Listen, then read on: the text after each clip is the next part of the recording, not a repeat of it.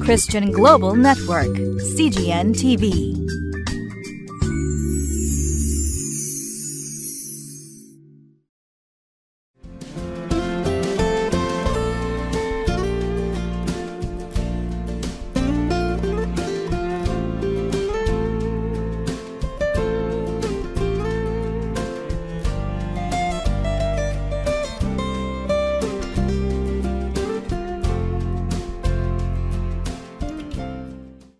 皆さんご機嫌いかがですか？リビングライフの時間です。私は埼玉県にあります北本福音キリスト教会の牧師小西直也と申します。今日も皆さんと共に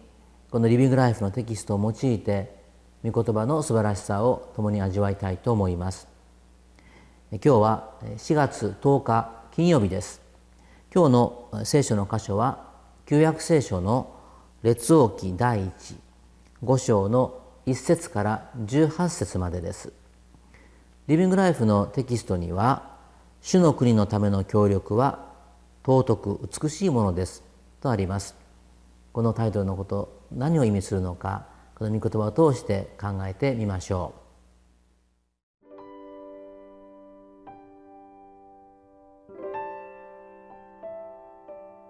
列王記第一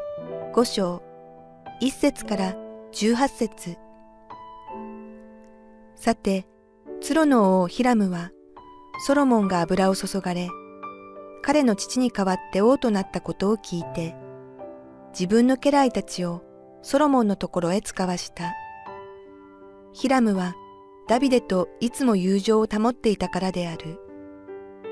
そこでソロモンはヒラムのもとに人をやって言わせた。あなたがご存知のように、私の父ダビデは、彼の周りからいつも戦いを挑まれていたため、主が彼らを私の足の裏の下に置かれるまで、彼の神、主の名のために宮を建てることができませんでした。ところが今、私の神、主は、周囲の者から守って、私に安息を与えてくださり、敵対するものもなく、災いを起こすものもありません。今、私は私の神、主の名のために宮を建てようと思っています。主が私の父ダビデに、私があなたの代わりにあなたの王座につかせるあなたの子、彼が私の名のために宮を建てると言われた通りです。どうか私のためにレバノンから杉の木を切り出すように命じてください。私のしもべたちもあなたのしもべたちと一緒に働きます。私はあなたのしもべたちにあなたが言われる通りの賃金を払います。ご存知のように私たちの中にはシドン人のように木を切ることに熟練した者がいないのです。ヒラムはソロモンの申し出を聞いて非常に喜んでいった。今日、主は褒むべきかな。このおびただしい民を治める知恵ある子をダビデに授けられたとは。そしてヒラムはソロモンのもとに人をやって言わせた。あなたの申し送られたことを聞きました。私は杉の木材ともみの木材なら何なりと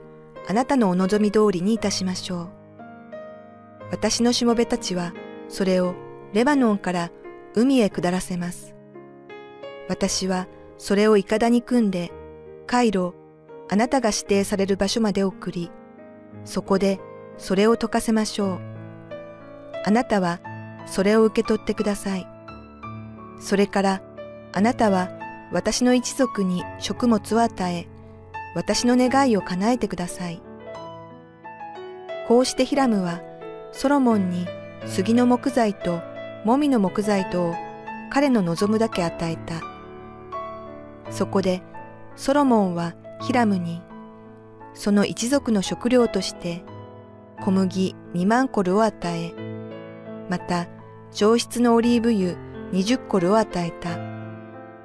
ソロモンはこれだけのものを毎年ヒラムに与えた。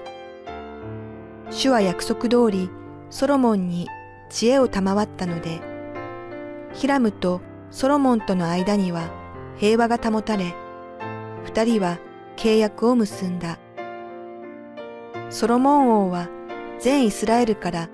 駅務者を徴用した。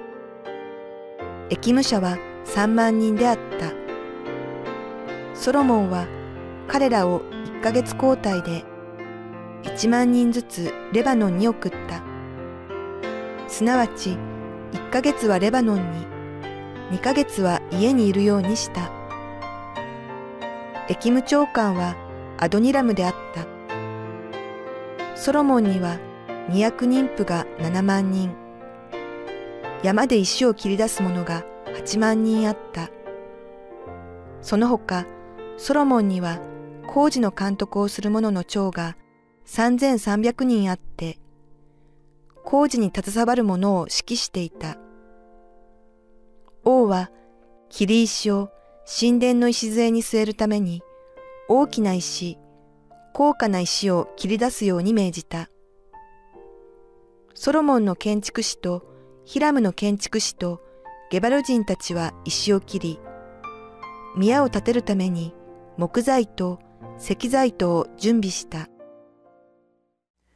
今日の箇所は旧約聖書の列王記第一5章の1節から18節までですけれどもしばらくこの列王記はこの箇所でソロモン王が神様のために神殿を築くそういうことについてま詳しく書かれているところなんですね。ちょっと一節をもう一度読んでみましょう。さてツロの王ヒラムはソロモンが油を注がれ彼の父に代わって王となったことを聞いて自分の家来たちをソロモンのところへ使わした。ヒラムはダビデといつも友情を保っていたからであるとあります。このダビデ王によって築かれたこの、まあ、ダビデ帝国と言われる国それを後を引き継いだのがその息子のソロモンだったわけですけれどもまあ、そのおそらく戴冠式のようなものが行われてそこに、えー、ダビデの時代から友好関係を保っていたツロという、まあ、都市の王ヒラムが、まあ、お祝いのためにこの人々を使わす家来を使わすということが起こりました。ツロというのはこれはイスラエルよりも北にある地中海の沿岸にある都市ですけれども、えーまあ、海にあってまた港がありますから貿易が非常に盛んなあ、まあ、栄えた町であったわけですね。でダビデの時代からこのヒラムという王様とは非常に良い友好関係が築かれていたわけなんですがでこのダビデという人はこのダビデの時代に、まあ、エルサレムに都が定められてそしてこのイスラエルの国という、まあ、この領土が広がっていくその時代ですね。ですからダビデの時代はずっとまあ戦いが続いて続いていたわけです。で実はダビデ自身は神様にこの神のこの神殿を建てるということをすごくまあ願っていたわけなんですけれども神様はまあダビデにはそのことをお許しにならないでで結局その後のその息子でこのソロモンがそれを引き継ぐことになるわけですね。でこの神様がイスラエルの人々をまあ、その出エジプト記に遡りますけれどもそこから、えーまあ、解放されしてそしてその後この約束の国に入った。そしていろいろな戦いがあったんですけれどもようやくこの都がエルサレムに定まりました。でこれまで、えー、イスラエルの人々にはこの天幕幕屋があったんですね。移動式のもので神を礼拝するあるいは神様がおられる場所として、えー、あったのが、まあ、移動式のまあ簡単なというか折りたたんだり、えー、またこの組み立てたりそういうふうにできるものであったんですけれどももうこのエルサレムに都が定まりましたから、まあ、そういう意味で神様のためにこの神殿を建てるということをソロモン王は、まあ、ダビデ王がまずそれを願ってでもそれをその意思を引き継いだのがこのソロモンだったわけですね。でその、え、お祝いのところにこのえー、ツロのヒラムから人々が来ましたのでそれに対してまあお礼の意味を込めてソロモンが人を使わすわけですそれが2節に出てきますね。そこでソロモンはヒラムのもとに人をやって言わせたとあります。そしてそこから出てくるこの3節以降の言葉というのがソロモンがこのツロのヒラムに語っていることは、まあ、ダビデの時代からのこの友好関係があったこと。そして父ダビデがどれほどこの神殿を建設するというこの熱情を持っていたのかっていうこと。そして、えー、それをいよいよこの、ま、立て上げる時が来たということで、まあ、いろいろなこの協力を、まあ、求めているそういう内容なんですけれども、えー、ここで言っていることは、えー、一つはこの3節に書かれているところなんですけども、えー、この3節の終わりのところに「彼の神主の名のために宮を建てることができなかったダビデが神様のためにこの主の名のための宮を建てたいと願ったけれどもそれはまあまだ平和の時代が来ていないので建設をするというのは大変な時間かかりますからそれに専念できるような余裕がなかったんですね。それをところが4節を見るとところが今私の神主は周囲の者から守って私に安息を与えてくださり敵対するものもなく災いを起こすものはありません。平和が来ました。ソロモンの時代は平和の時代でした。だからソロモンは戦争をする必要ありませんからこの神殿建設という大きなプロジェクトに専念することができたわけですね。そして5節で「今私は私の神主の名のために宮を建てようと思っています」と言っています。彼の決意が出てきます。彼が建てるのは何かというとここに書いてありますように主の名のための宮ですね。彼が建てるのは普通の建物ではなくて主の皆のために捧げられる宮を建てるんですという決意が行われました。そしてそのために彼は、まあえー、このヒラムという王様に、まあ、レバノン杉を送ってくれるようにあるいはその他いろいろなこの働き人を送ってくれるようにという、まあ、結局このリクエストしているわけなんですね。そのような交渉をしているわけです。いろいろな材料は実はダビデ王がもうすでに、えー、揃えてあったんですね。ダビデは自分は建設は許されなかったけれども自分の子供が建てることを知っていましたからそのためにできる限りの用意をしていたのでそれもそれほど材料を集める必要はなかったんですけれどもただ人手が必要だったんですね。でそういうことで、まあ、この鶴の王ヒラムの協力を得てこの神殿は建てられることになります。でここで大事なことは一つはこの12節にありますけれどもこの「主は約束通りソロモンに知恵を賜ったのでヒラムとソロモンとの間には平和が保たれ2人は契約を結んだ」と書いてあるんですね。つまりこの平和な状況の中でこの神殿建設が行われたということが大事だと思うんです。つまりこの建設という特に神殿の建設というのは大変な事業ですから戦いとか争いがあるような不安定な時にはとても建てられるものではないんですね。ですからこのまあ言うならば最高の仕事ができる時というのはこの平和の時に限られるということをここでは言おうとしているんではないかなと思います。でこれは人間の生き方も同じだと思うんですね。やっぱり心の中に争いがあったりあるいはトラブルがあったりまたは心配事があったり不安があったりでそういう時にはやっぱり人生も最高の人生とはいかないと思うんですね。まあ、聖書の中には、えー、あなた方はイエス・キリストによって神との平和を持っているとあるんですけど御子イエス・キリストを信じる時に私たちは神様との平和が与えられるわけですね。でその神様との平和の中に生きる人生が実は最高の人生になるということを聖書は語っているんだと思います。ソロモンがこの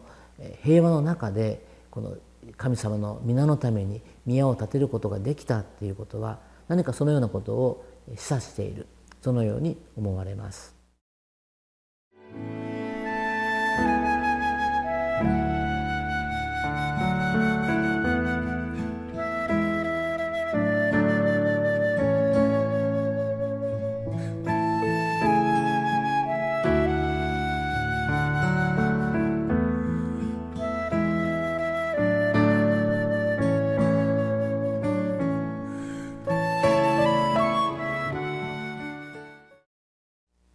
今日の箇所はソロモン王が神様のために神殿を建てるそのためにツロの王ヒラムにいろいろな協力を求めているというそういう箇所なんですけれども、先ほども申しましたように私はこのソロモンが平和の中でこのヒラム王との平和の中でこの神殿が築かれたということにすごく大きな意味があるそのように感じています。私たちも神様との平和の中で生きる時が一番最高の人生であることを忘れてはいけないと思います。その時に御心にかなった人生を歩むことができるのではないでしょうか。それではお祈りをいたします。恵み深い手の父なる神様今日はソロモン王が平和の中で神様のために神殿を築くというその箇所を御言葉から読みました。ソロモンがこの最高の技を平和の時に実行することができたように私たちも神様との平和の中で最高の人生が生きることができるそのことを信じます。これからもいつも神様との平和の中に神様の御言葉に聞き従って歩み続けるものとならせてください。救い主イエス様のお名前によってお祈りいたします。アーメン。